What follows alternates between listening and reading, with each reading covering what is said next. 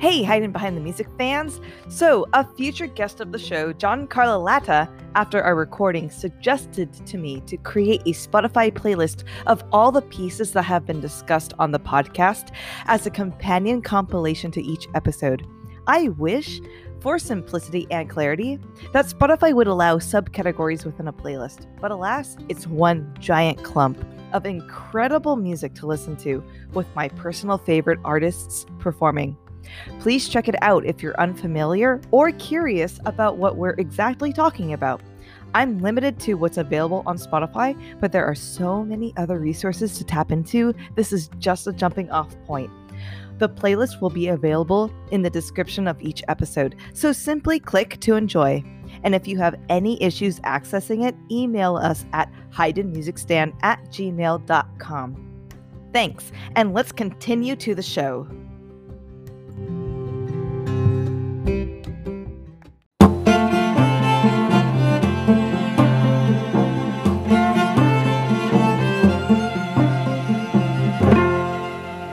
Hey everyone, and welcome to Hiding Behind the Music Stand. I'm your host, Patty Ryan, and with me is Cindy Burton, who is a section second violinist in the Louisville Orchestra. She is also a member of the Rochester Philharmonic, the Britt Festival, and Charlottesville Opera, and we'll be talking about her journey in yoga. Welcome, Cindy. Thanks for being here. Hi, thanks for having me. How long have we known each other? Oh my God. Well, definitely it was beginning of master's degree in San Yeah. Francisco. Yeah, so the first time I ever interacted with Cindy was through email because we were put Yeah. we were looking for housing and I was looking for roommates and SFCM at the time had some sort of housing It was like a like a message board forum, yeah, forum where you could like talk with people and find people to live with. And like the way that we met, I think about it now, and it was just like the most naive version of like online dating. It was like I made a profile about myself that gave like no actual information, and like you thought it was cute, and that's like the whole reason that we're friends.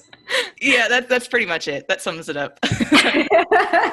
so I reached out to Cindy, and then Cindy had already reached out to another friend, Erin, and we ended up, long story short, we found a beautiful apartment in Inner Sunset. That's my most favorite place I've ever lived in my life. Was Me that too. Yeah, Me that too. was what for whatever reason, and it's not even just us. Like even our friends were like, "Yeah, that was an amazing apartment." I don't know what it specifically was. I mean, maybe it was the neighborhood, maybe it was just the people who lived there, which were. Yeah, I mean, but all of those things. One, the location was amazing. We were right on Golden Gate Park and we could walk to the Haight in like 15 minutes. And I mean, to be clear, we had three people living in a one bedroom apartment. yeah, that's true.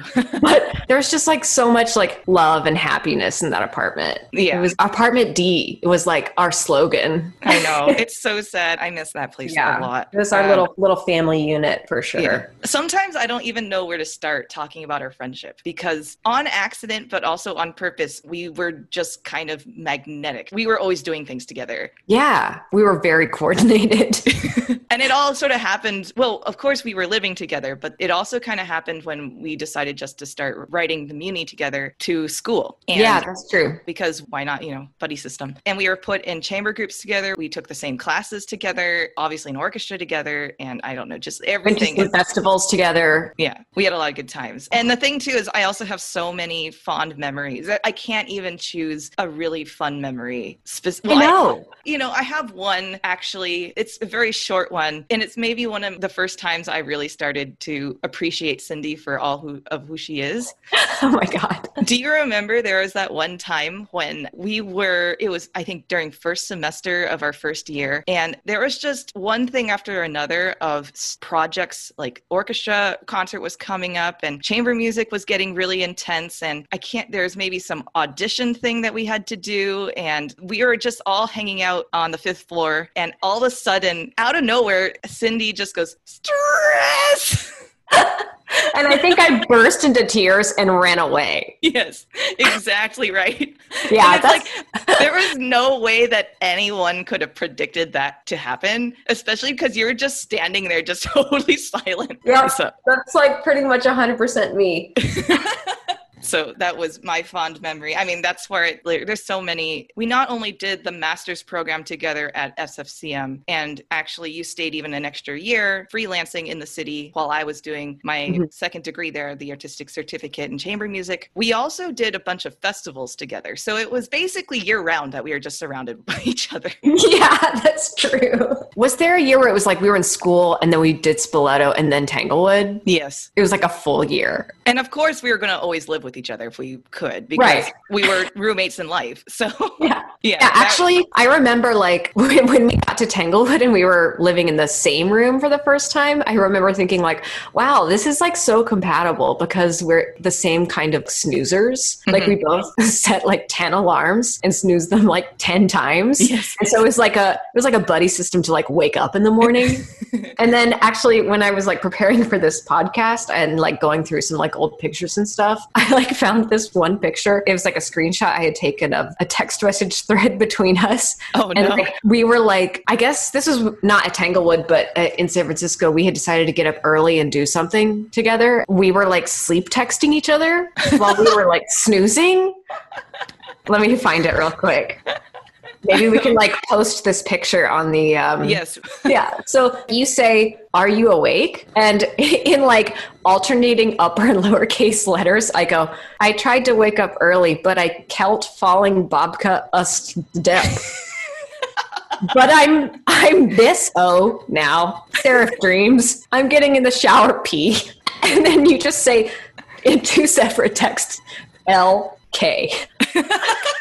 Yeah, sounds about right. so the other like quintessential Patty story that I thought of when I was getting ready for this was actually at Tanglewood, and th- like when we first met, you were kind of shy, and it took a little while to like get to know you. You're really not like that anymore. So from the beginning, basically, I just ignored any efforts you made to like keep a bubble around yourself, and just invaded your space and yes. and forced you to be my friend. Yes. So then by the time we got to Tanglewood, we were really close, but like you were still a little shy around other people. But then there was this one night where we always had these big sponsored parties after concerts. Oh no. oh no. We would like party and dance and whatever. And then like at the end of the night, they would always play Don't Stop Believing as like a signal. It's like a tradition, like go home, get out of here. The sponsored part of this evening is now over. Uh-huh. And Patty, you just you were in the right place in the right time. You had like you had like the ultimate karaoke moment. Oh my you like God. grabbed the mic and it was like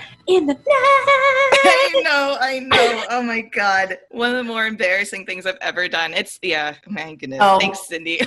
it was great. It was really great. I like everyone saw the true Patty in that moment. I mean, and it, I think it was specifically cathartic for me in that moment, even though I didn't, I highly regret it now because we had just come from a really stressful program or something. Mm-hmm, and mm-hmm. so I, it was just, I'm just going to let loose. And then I did. And so that's what happens.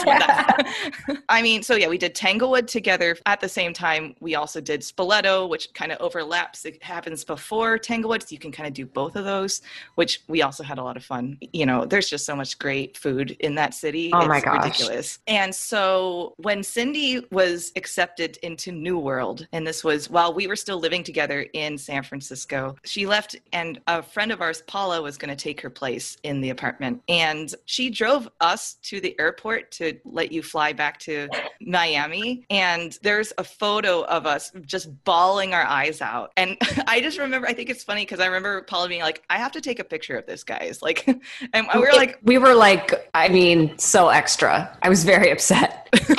I mean, because it was the first, it, you know, it was the the first time we were going to actually not literally be in each other's lives twenty four seven. I know it was so sad. I mean, it was like I something I had been working for for so long, so I'm so right. excited to go to New World. But I have that picture too, and it's like it's so real. yeah, it's just pure raw sadness, but also like I was so happy that you were finally going forward in the next phase yeah. of your career, and so. Aww we've just, you know, in and out since then, kept in touch, and here we are, still friends. yeah, obvi.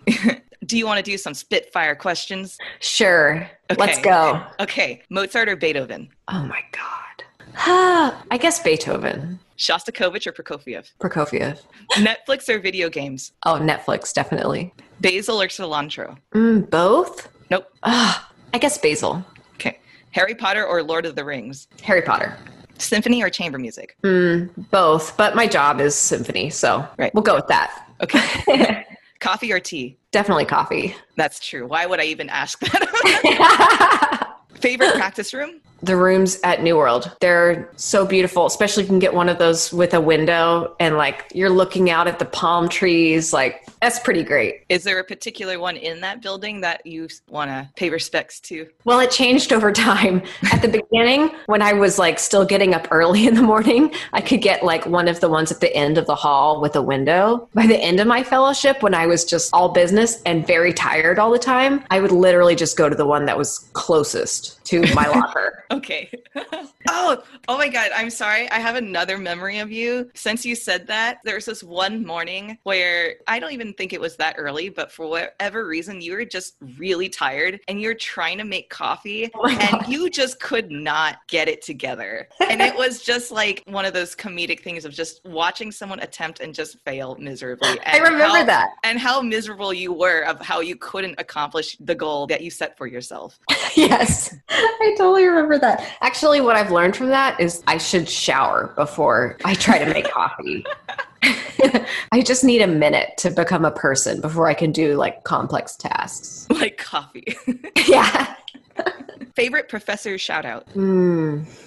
Well, there are lots. Probably my teacher from undergrad deserves a big mention. His name uh, was Richard Luby, and he passed away during our master's degree. I remember that. Yeah. yeah, it w- really was a total shock. And he was one of the first people who really had my back and believed in me and totally supported me. Sometimes best. I, yeah, sometimes I think I had no business going into music, but he, as soon as he knew that I was serious about it, he was all in there for me, would give me extra lessons at like 10 p.m. Mm-hmm. It was amazing. He- passed a few years ago, and that was really sad. I miss him. So Yeah. thanks, yeah. Dr. Luby. You're welcome.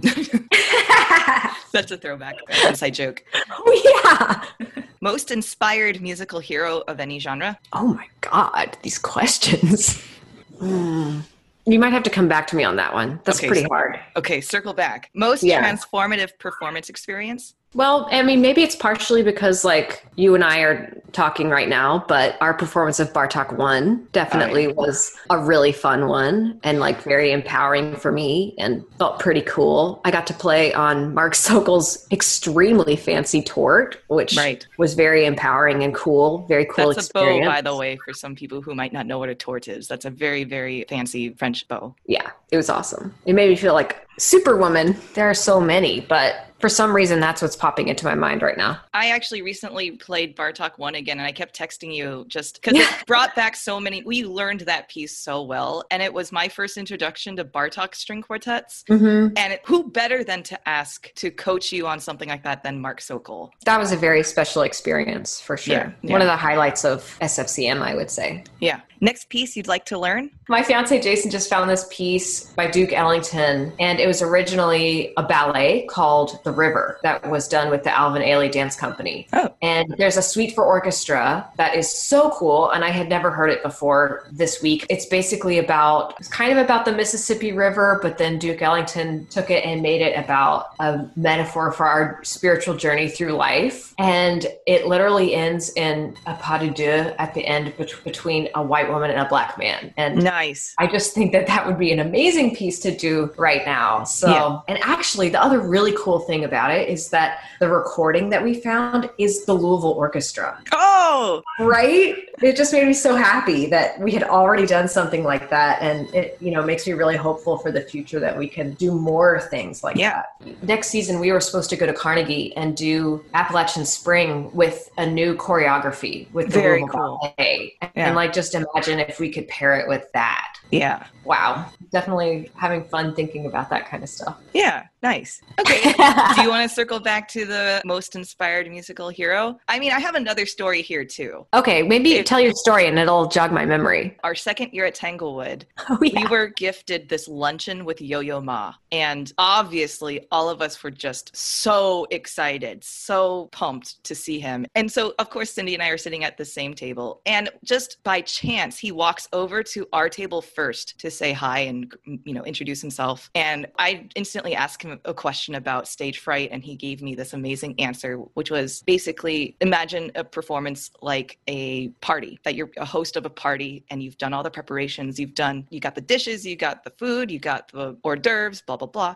And all you're doing is you're opening up your party to your guests. And say some soup spills on the floor. Are you going to make a big deal about the fact that there's soup on the floor? Or are you going to actually just quietly clean it up and move on, continuing the vibe of the party? So, anyway, that I was- remember that anecdote too, and I think about it a lot. It's Yeah. like, are you going to focus on the soup and ruin the night for everybody, or Right. are you just going to like move on? Right. So as he's, you know, he maybe talked a little bit more to us, and then he moved on to another table. And I turn over to Cindy, being like, "This was incredible," and I see Cindy just in tears. and she- but it's, and, and I'm just like, "What the what?" And she's like, "I'm so happy right now. I'm I just- Yo Yo Ma." I was Yeah. like, "You're not even a cellist." well, it wasn't necessarily that we were just meeting him or whatever. I was just like so touched by the fact that he just wanted to spend some time with all of us. yeah, yeah. You know, I mean, He's Yo Yo Ma. He has- nobody does that. right. I was Well- floored by that. He is awesome. He does do Yeah. that. I guess He Yeah. does that. What an amazing human. Yeah. I think some of the most successful musicians are some of the most humble people. Like Gil Shaham, Yeah. too, is just so humble and oh, love him.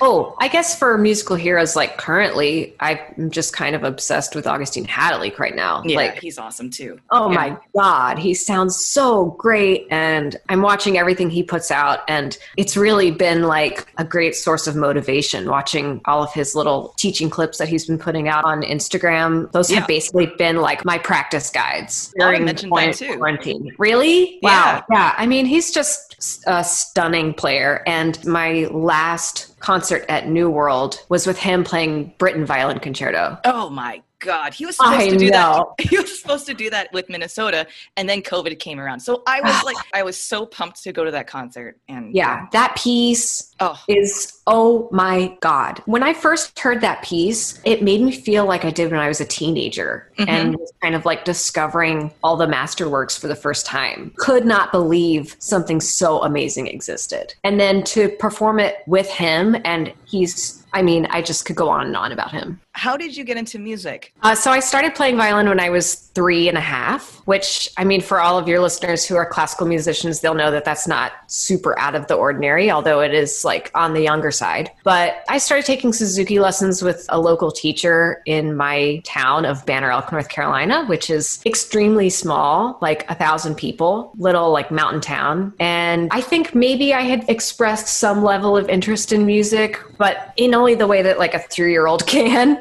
And my parents basically just wanted me to be like smart and well rounded. And there was a violin teacher who lived a mile away from us. So I just kind of got lucky that it agreed with me and it was something that I was naturally good at and found it really fun. And so I, I stuck with that for a long time, but didn't really think of it as a career until much, much later. So in Banner Elk, it's part of the Appalachian Mountains. So that means that bluegrass is really big and it's like part of the heritage of that area. Yeah. So my parents were in a bluegrass band together, mm-hmm. amateur. It was like a faculty band at the college that they taught at. And so I grew up listening to bluegrass a lot more than classical music to mm-hmm. the point where like Eagles tunes that my parents would play in their folk band that I thought that they wrote until like an embarrassing age. so I, I heard a lot of bluegrass, and it was weird because classical music kind of became like my own little personal weird rebellion in some ways oh, because funny. bluegrass was so everywhere that every time I would play, the response I would get would be, "Oh wow, you sound great, thank you. When are you gonna get that fiddling going?" Right. come on why let's get some bluegrass happening and i i for some reason was just like no i'm going to do this instead. Yeah. So you were even more of an anomaly in yeah. Elk. I was like a rebel and a goody two shoes at the same time, but more of a goody two shoes for sure. Yeah. I think that's one of the things that happens for a lot of people when they do grow up in smaller, more rural areas is that you don't really have an awareness that classical music is a job until your scope of experience widens a little bit. So I remember I started to play at Appalachian State which is like the local university, with their orchestra and like take lessons with a new teacher when I was in high school. And even at that point, when I was like a freshman or sophomore in high school, like I had never heard the Bach Chaconne. Right. Like there was so much music that I hadn't heard, even though I'd been playing the violin for like Since 10 or 15 years at that yeah. point. Yeah. yeah. So that was kind of a point of like major growth. And then at the same time, so my dad was diagnosed with cancer when I was 13 and he was sick for about about two years and then passed away when I was a sophomore. And of course, it was horrible. We were beyond close, mm-hmm. talked about everything together. And around this same time was when I was getting involved at Appalachian State. Mm-hmm. And I was playing an orchestra, I was playing quartet, I was taking more serious violin lessons, and literally discovering all of the masterworks in classical music that I was not aware of at all. So it opened up a huge world to me during a time when I really needed it. And the thing I always think about is that, like, well, this is a, a Michael Tilson Thomas thing. He always says that classical music is a place where we remember endangered emotions. Ooh. Right? So good. Like yeah. wistfulness or yearning or like ambiguous feelings. Mm-hmm. And all of those different shades of experience, you don't really get that in a lot of kinds of music. So I was going through these like really intense times and uh, hearing classical music really for the first time and playing with other people in a way that I hadn't before. Right. You know, just I all of a sudden had this orchestra community mm-hmm. and it was okay to express feelings in right. that situation with your friends. And without words too. Yeah. Sometimes emotion is not something you can actually articulate. Right. As we've expressed so far in the podcast i am extremely emotional person and i get overwhelmed sometimes and sometimes tears just come out and words are, have no use. So i'm sorry i outed you like that. very useful. But this is why we love you, Cindy. Oh. so basically, you had this sort of musical revelation and then went to UNC and then San Francisco with me. And then mm-hmm. life ended. And that was the end of the story. and nothing mattered after and nothing that. matters after that. No, I'm just kidding.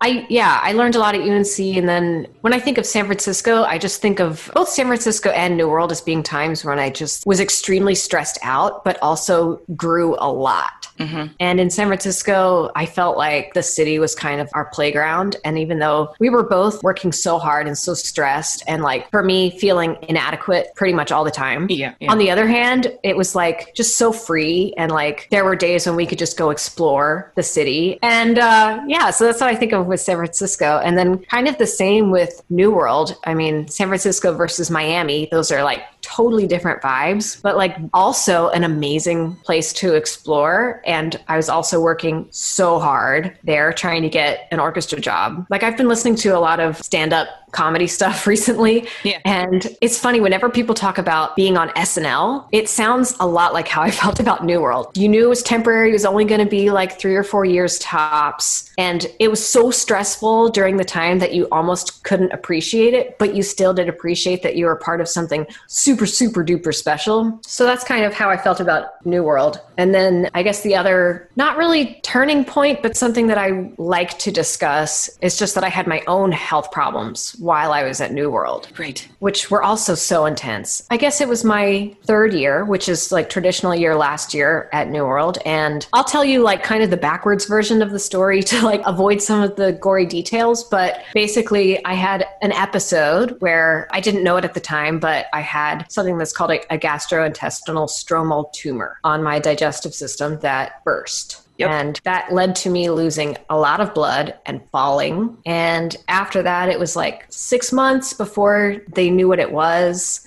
And Six months. yeah, because they couldn't figure it out without surgery. Mm-hmm. And I knew, you know, my family history. My dad died of colon cancer. Mm-hmm. So I was super scared Right. during that whole time. And they couldn't really give me that much information. Mm-hmm. So I was lucky because they removed it. And GIST tumors are, they are cancer, but it's a different kind of cancer. It's a sarcoma instead of a carcinoma. Right. So I didn't have to have chemo or radiation or any of that stuff. I just had surgery. And I take some drugs now to keep it from happening again. It's actually like a marvel of science. If this had happened to me 30 years ago, they would have just treated it as cancer and given Right. me chemo. Oh but my now we have, yeah, but now we have this drug that's like so not invasive for me personally. And mm-hmm. it hasn't been, you know, in retrospect, that big a deal. But at the time, it was a lot to take on at the same time as doing auditions. And I didn't really feel comfortable telling my colleagues at New World what was going on with me because I hadn't processed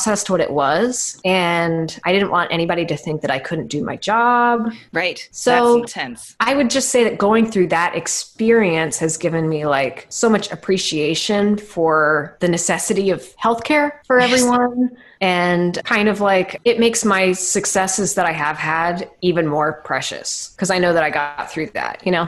Yeah. And I mean, I'm happy you're still here. Me too.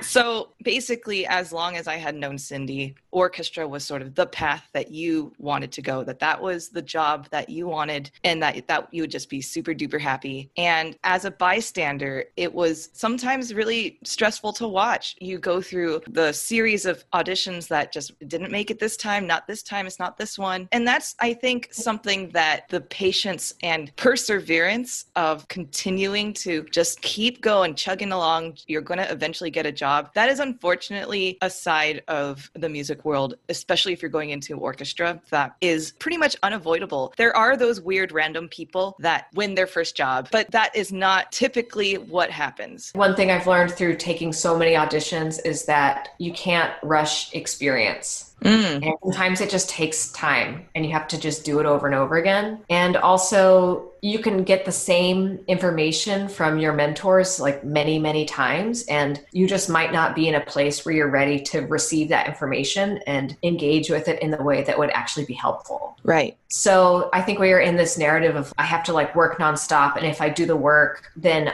I should see a certain result Yeah. directly Cause and effect. from that. Yeah. And that's true to a certain extent, but It's there more are a lot of other yeah, there's a a, web of going on. things that are happening around you that you're not even aware of sometimes. Yeah. So like some, you know, have some gentleness with yourself through that process of growing as a human can be really helpful with that feeling of intense impatience. Yeah. And then you finally did, which I remember. And I was like, because I knew it was going to happen one day. It was like, oh my God, it happened. It's the day. It happened.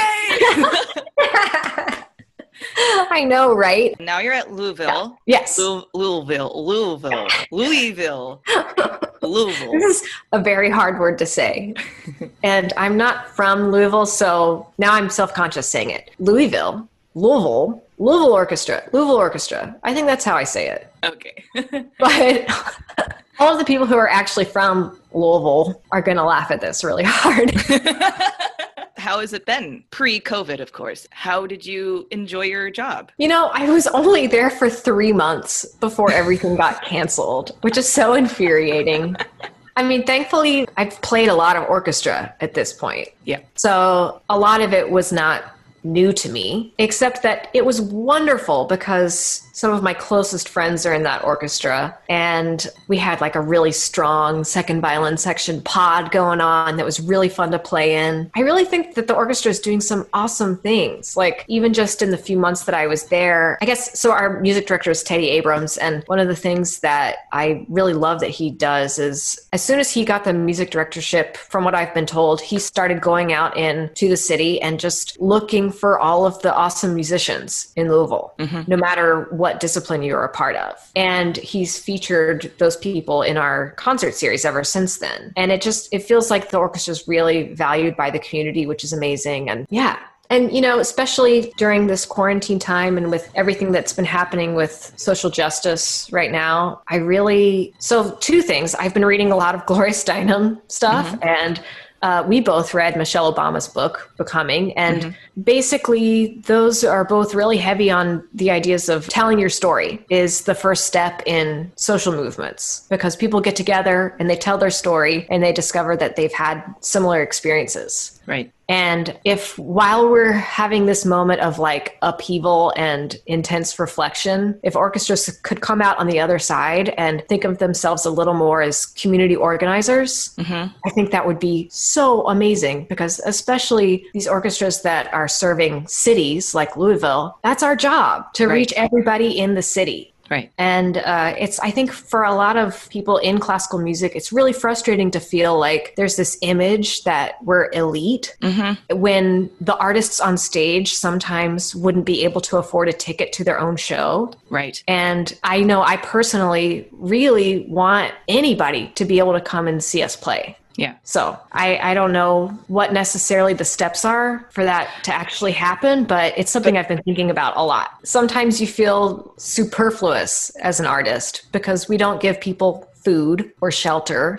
Right. But I do know that it was transformative for me in being able to express myself and deal with my emotions and all sorts of good stuff. You know, all of the important people in my life, maybe not all of them, but 90% of the important people I've met in my life have met through music. Right. Which is pretty cool it's hard to quantify our value in society as artists because our trade is in experience. It's not in tangible object consumption right? Mm-hmm. so mm-hmm. i think that that's where we also struggle because when i came back and visited the memorial of george floyd i thought about bringing my cello and just sitting there and starting to play. But i also thought is that helpful? Is that something that people want? Or am i imposing on their voice or whatever? So it's just a yeah. it's this we can spiral into a whole other can of worms. Right. That's a, a whole other podcast. yeah, basically. So I'll tangent. So you're also in Rochester Philharmonic. Mm-hmm. How long have you been with them? I started, I want to say it was in fall of 2018. It's a part-time tenure track position. So I still have that. And I, in the last year, when I basically have done both Louisville and Rochester, and then also sub some other places is it weird to be in two orchestras at once? Yeah, definitely. I feel like a little bit of a nomad sometimes but super grateful for all of the opportunities I've had. Right. It's doubly challenging sometimes because my fiance's in Charlotte Symphony. Right. So, uh, like the year after New World until now, I kind of feel like I live in three places. Yeah. Equally. So it's a lot. it's not something you want to do forever. But no. I do love like all of the people I've gotten to meet and play with in in all three of those places. Yeah. Well, how are you feeling? You want to take a break now or Oh yeah, sure. Okay. Great. Let's do we'll, it. We'll be right back.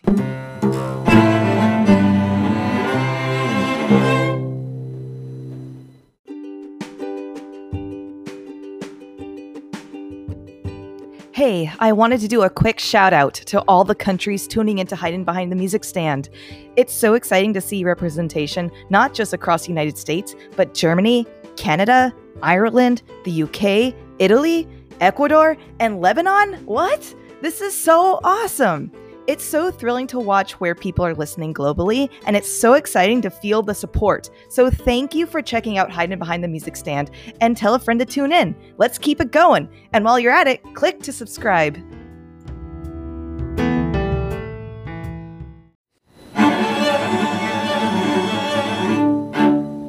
Welcome back from the break. So before the break, I was cuddling sushi and showing sushi to Cindy. Aww. And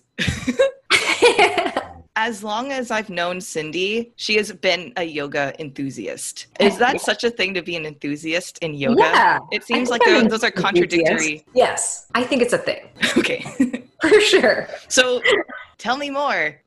How did you get into yoga and why did you get into yoga and why do you still keep doing it? Well, I started doing yoga. It was really my mom that got me into it at the beginning. It was I was probably an undergrad and she was going to yoga classes at the Y. And so I would start going with her when I was like home from school or whatever. And I think I mean, my mom had been telling me that I should meditate for many years, and I was just never in a place to really want to do it yet. But that's basically what yoga is. It's just there's also a physical aspect to it Mhm. that makes it kind of a lot easier to get into, I think Okay. because there's something to focus on. You're not just sitting there alone with your thoughts. If you're doing yoga and you're breathing, I'm going to start that over. I was like, If you're breathing, you're doing yoga.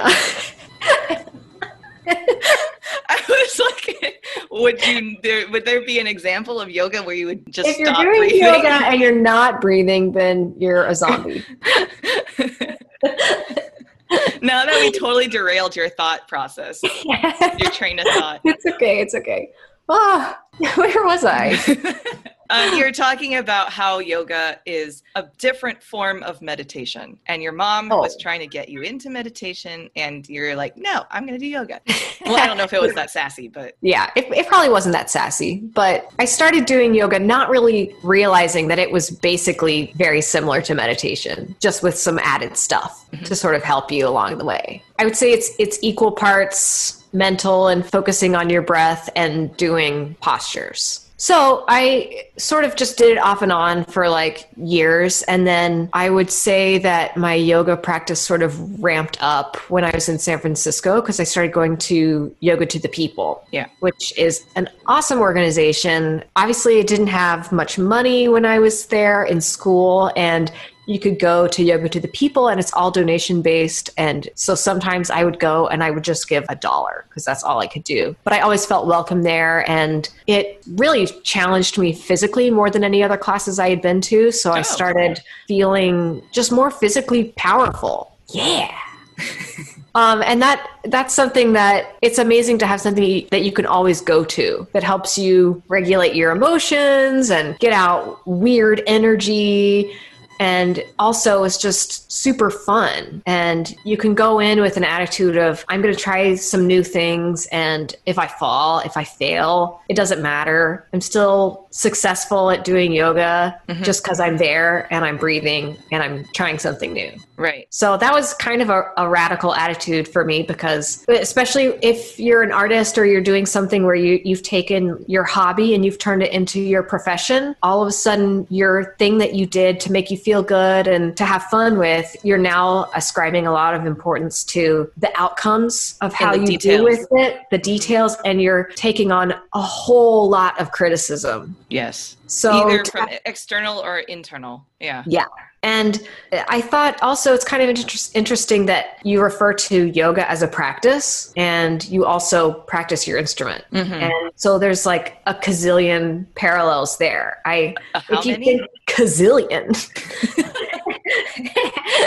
if you think about when you're performing, your physical body performing, and then there's also your mental chatter going on. And sometimes there's not much mental chatter, and sometimes there's a lot, and sometimes it's random, and sometimes it's really negative. And so you can be existing physically and men- mentally at the same time in different ways. So it was just uh, really amazing for me to find something else where I could sort of explore that duality, but not have anything attached to the outcome. Right. That became your safe space. Totally. Yeah. Yeah. So how often did you go to yoga to the people? Because I just remember you're like, oh yeah, I'm gonna do some yoga and I'm gonna come back to the conservatory and I'm gonna practice and then I'll go home and we'll make dinner together, blah blah blah, something like that. I Mhm. lost track. I don't think it would have been more than once a week, probably. Okay. during grad school. I've I've never really been a, a daily yoga person, although that would be a great thing to do, I think. But when I was so busy in school and at New World, it was maybe twice a week, definitely once a week. If I didn't go at least once a week, I would start to notice that I was getting really stressed out and cranky. So, So like it's like getting hangry, except you got yeah. Is there Yeah. a word to create yoga I don't know. It's there's just like uh crank go? cranky uh and uh, I don't know. I don't know either. Okay, I tried. But you know, even after I was freelancing, I would start going a little more, maybe. Mm-hmm. But at that point, I was still using public transportation, and I would take the bus forty-five minutes to go I- to yoga to the people. Oh, I suppose because it's in the mission, right? Yeah, Oh yeah, that's not easy. Oh my god, that also yeah. I'm sorry. That reminded me of inside joke about how North Shore is just so far. North Beach. North you Beach. Can, you can get there, but you can't get back. Right. but yeah, so the mission kind of feels that way sometimes. We from living in the inner sunset, the yeah. mission is just a little bit too awkward to get to. So yeah, 45 yeah. minutes on a Muni, that's like you definitely need to have your hour. Yeah. hour. If it had been easier to get to, maybe it would have gone more. But that was what I could do at that time and it was super helpful. And then the other place where my practice really progressed a lot was in Miami with Elgar Richards, who's a wonderful human and amazing yoga teacher and I just just learned so much from him. And so his class became like my sanctuary while I was at New World that was something I wanted to ask. What makes a good yoga instructor? Yeah. I've never done yoga teacher training. It's something that's like kind of on my bucket list. Not necessarily because I would want to be a yoga teacher, but just because like I want to learn more. But I guess I'm kind of picky about my yoga classes at this point, And that's one of the other like great things is that there's so many different styles out there that whatever you're looking for, like you can find a class like that. Yeah. But what I usually like is a yoga teacher who can guide you through the practice and the pace makes it a big difference. Like some people like to really flow through the poses really quickly and like build up a lot of intensity. Mm-hmm. And like Elgar's class that I used to go to was called Mindful Vinyasa. And, and Vinyasa means flowing through poses. Mm-hmm. But the mindfulness element is kind of, I interpret it that more as from like classical yoga. And in that tradition, you do more like five breaths per pose instead of one per pose. So you're spending a lot more time in each posture. Got it. And building strength and through the the slow Evolution movement from, from one, one, pose to another. Mm-hmm. So that's kind of like the style that I like. Definitely challenging, but not challenging because it's fast. Right. Do you have any favorite poses that just make you feel really good? Different poses can give you different feelings. Explain. So pigeon pose there's like apparently there's something about pigeon pose where you're like opening up the deep tissues in your hips that like mm-hmm. causes some people to have to release emotions mm-hmm. or maybe no reason so people like cry in pigeon pose a lot i mean a lot it happens. Yeah. so that one that one is a really interesting one. And then, you know, there are others like back bends. That's supposed to be kind of a vulnerable shape because you're exposing your, your belly and your neck, all uh-huh. of that vital stuff. Yeah. sort of unprotected. And then forward folds are more about surrendering everything that you're striving for. So there's tons of great things to think about when you're in these poses and also finding a balance between ease and effort. And I've just found like the more I do it, the more I can apply all of those things to how I practice and perform, and also to just not freaking out over things in my daily life. I still freak out sometimes. Stress. As Cindy knows, I was pretty anti yoga for a very long time. And I remember there was one time that I don't know, we I think you guys just convinced me in the apartment to just do a yoga. I think it, we did it for 45 minutes or something. Uh-huh. And I just was like, I don't get this. I just okay, I'm stretching. I'm just going to go on a run. And so then I went on a run after that around Golden Gate Park, and that was maybe one of the best runs I've ever been on. Oh, really? Yeah, because I had fully stretched my body and extended everything. So everything was just way more fluid and motions were so much easier. And, and I maybe engaged my core before I went or something. And well, I mean, I think one of the cool things for me is that as a kid, I was like a huge nerd and not athletic at mm-hmm. all. Mm-hmm. And so for me, the idea of just going on a run was like torture. Right. I mean, and this then, is where we were opposites in San Francisco. Yeah, totally. And then after I had done yoga for a while, it was like I had figured out a way to connect with my body enough and to learn how to build strength and all those things so that after I had done yoga for a while, I felt like I could go on a run. And right. now I'm a runner too. So it's like it Welcome. was a gateway to so many things, you know? And, you know, now that COVID hit, I like started doing some yoga stuff. I think sometimes people who are like not yoga people, they go to one class and it isn't the kind of yoga that they need or want. And so then they think that that represents every kind of yoga that's out there. Yeah. And then they never go again. And if you really want to try it, you have to just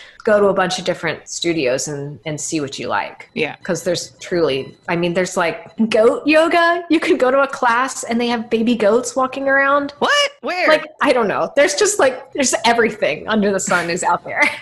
I mean, that's where I'm kind of maybe that's where I just end up saying, ah, I'm just going to go on a run because I think I get overwhelmed with the possibilities and choices that are out there for yoga. And I don't know which one I'm going to like. And I don't know which one is worth my time or whatever you want to. Yeah. And it can be expensive sometimes, depending on Right. where you're going to go. I mean, you find like an intro deal. Yeah. So that's a good way. And then, like right now, since we're all at home doing stuff online, there are Mhm. lots of online resources too. And what I've been doing, there's a studio called Noda Yoga uh, here in Charlotte, and they've made all of their classes virtual. Mhm. So you do it through Zoom Mhm. and it's like live with a teacher and they're all pay what you can. So I've been doing a lot of their classes and there's an actual person Is it weird to do yoga through Zoom? a little bit. I mean, sometimes it's nice to be in a room with a bunch of other people. And, you know, I, I read somewhere that it's like really beneficial for humans to like do motions synchronously. Is that a word? In, Synchronized? yeah, synchronized with others. Yeah. So, like dancing or like yoga or even like orchestra, it does like happy things to your brain when you're like moving in sync with other people. hmm So that like adds to the experience for sure. And then, you know, the ritual of like going to a different place. This is going to be like your time that you've set aside for yourself and you're going to go to this other place that's away Mhm. from your home to do that. Mhm. That can be helpful. And I miss like assists. Hands-on assists are really helpful. So, why do you think that this is something that you will sustain for the rest of your life? I think it's just become part of my routine of like being okay. I see. You know, it brings you back to equilibrium. And even I think back to my health crisis, and yoga was the thing that I could start doing again. Even when I had like scars and I couldn't like bend my knee anymore. I mean, there was major things that were like keeping me from having 100% mobility, but I was able to still go to Elgar's class and say, Hey, I just had this kind of major thing happen. I'm going to just do what I can do. And it's probably only going to be 20% of what you say. Right. But What was his response? I mean, he just supported me. Yeah. Okay. And, you know, anytime that he would see that I was not able to do something, maybe he would come over and help me Mhm. and figure out an alternative. Or, you know, I was just like comfortable enough in that class where I didn't feel self conscious if I had to just lay on the ground for a while, Right. you know? Child's pose it. yeah. I mean, I couldn't even do child's pose. Right. Because the bent knee thing, right? Yeah, I couldn't bend my knee. After surgery, I had basically a C section scar. Yeah. So what I was doing was very minimal. Yeah. But it's kind of amazing. Like you start going, and in some ways, it's like the improvement you see in your body from doing those things. It's like so much easier than music. You think so? Like, oh my God, yeah. It's like you notice a difference just if you go to class like five or six times. It makes you feel like so good to, to do something and like the improvement, it just seems so much less of a struggle. You Yeah. know, all of a sudden you go to class and, hey, I never did that before. For me, it'd be like, oh, I can finally touch my toes or something. Yeah. Oh my God, that would be huge. Yeah. You yeah. know, and to get there and not feel like you struggled to get there, really. It just kind of happened one day. I think that's the cool thing about yoga. It's like you learn things and you can do new things without having to feel so goal oriented all the time Mhm. and like you're on somebody else's timeline. You're just there, and then all of a sudden one day you're like, oh, I look at that. That's pretty sweet. As you're saying, it's more about the ritual. It's more about just the consistency of going, being proactive in that way, and not having this expectation that you're going to accomplish something within that, other than just being in the present there at that moment, going through the motions. and it wasn't that hard. Right. I didn't stress out about it. Right. It just happened one day. And Right. it's like I've never really been able to approach my career in that way. I've always been just like a crazy hard worker. So, Cindy, after all the impact that COVID has done to classical music, what do you think is something positive that will come out of this and carry on in our profession? Well, I mean, I think we talked about it a little bit with the community organizing. It's interesting because we're in kind of like a paradox where we can't play in the way that we're used to, but people are like starved for entertainment and for connection with other people. Right. And I know that like I have been feeling very kind of like out to sea without my orchestra, you know, Mm-hmm. because like how can I play? The only way I can play is basically by myself. And I mean, I'm lucky because my partner's here with me, so we can play stuff together, but that's no substitute for like having the whole orchestra together. Right. So I don't know. I think we're having to like rethink things along those lines. I I just hope like kind of like I said before that since we're all being sort of forced to stop and reflect about why we're doing what we're doing that we can just extend the music that we play to more people. Yeah. Yeah. I don't know. I mean, it's a lot to to take on COVID and equality all at once, but it's kind of an opportunity too Right. because when else would we be able to make Time to do structural this. changes? Mm-hmm. You know? Yeah. The classical music world has been so established and it's just kind of there was just a system that was it just worked. We followed instructions to achieve what we wanted and we did reach a, quite a big audience and supporters. But Mhm. yeah, it's kind of like it's a good time to take stock again and reassess what do we really do in music? What is our purpose? And as you're saying, I do hope that we will be able to reach our community in a much more personal way than we had tried to do before, but didn't maybe have time to do. Or, Yeah. I I, think it's just that, about like including more people. right, that's what I'm You know, to say. I mean, like the the the easiest way is just like to program more diverse composers, hire more diverse people. You know, that's like step one. Right. And then a lot of beautiful things will hopefully come out of all of that. hmm And if I'm going to requote the MTT quote, there are a lot of people that are struggling with these endangered emotions right now. So I suppose our hope is that classical music, our job is to help heal those wounds and hurt and pain. Yeah, and you know, there's also something I've been thinking a lot about this like Gloria Steinem quote recently. That's kind of like two combined. It's like one is that society should be a circle, not a pyramid. hmm And the other is that there's like something really magical that happens when people get together in person. hmm And it really sucks because we can't really do that right now. Right. But that is something, live music is something that's really worth fighting to keep around hmm after all of this is gone because it is not the same as just watching a video or listening to a recording. Like getting us all in a room together is kind of like where the magic happens. And like feeling the force of the teamwork on stage and either being a part of that or witnessing it is, yeah, that that's something Yeah. that is disconnected, even though we're connected online together. But yeah, it's something right. that it's it's something totally different. We're- it's not the same. And even you know orchestras i think are a particularly good symbol for that because there are so many people on stage. And if we're all like in the best case scenario where we're all like working together and really listening to one another it the result is like the sum is so much greater than the parts and that's part of the reason that I really gravitated towards orchestra when I did is because like when you're on stage and you're surrounded by that sound and like all of your colleagues, you mm-hmm. just feel like you're part of something bigger than yourself and that everybody's lifting each other up. Like I I don't feel as powerful playing alone as I do like with my whole Yeah. orchestra right, right. and that's a that's something amazing and i don't know it's it's easy to hear that and just lean too much on that like platitude and say like music heals the world whatever. Yeah, yeah, but, yeah. like it it only does if we really like bring everybody into that idea. Yeah. but it, it is powerful. So i don't know. I hope that you know when i think about like if i couldn't be a musician anymore in the past i probably would have thought like i wanted to be an architect or an engineer or something. But like now i think about if i couldn't do music anymore i would probably want to do something in community organizing or like Activism? yeah maybe but Mhm. apparently i don't i don't know how people Get into that? well, yeah, exactly. And I don't, you know, my tool is playing the violin, and I don't really want to change careers, but we're all thinking about those things. oh my god, yeah. And uh, I just think it would be great if orchestras could do a little more of that. Yeah. Yeah. I don't know. I feel like I'm on a soapbox. No, I put you there. I put you on the soapbox.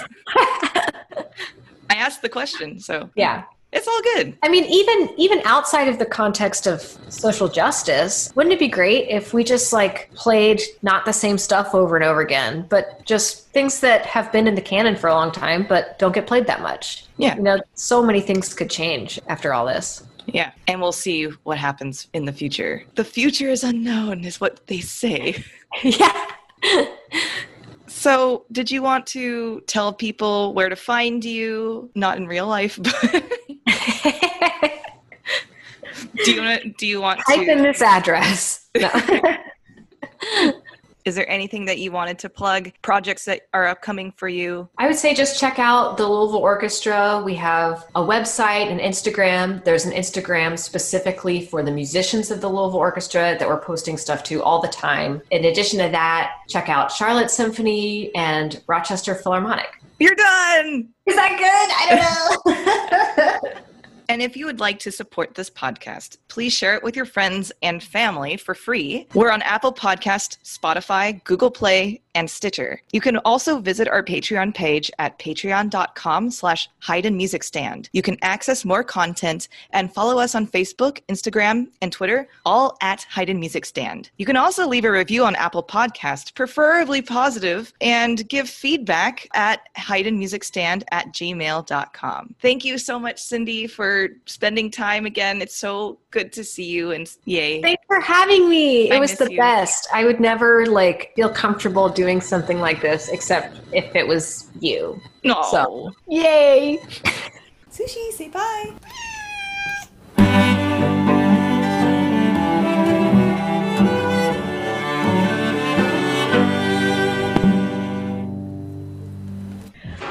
Oh my god. I don't know if you heard that. There was I did. just a, a bump outside. I don't know what that was. Thankfully. Thankfully, the podcast world can't smell us. That's true.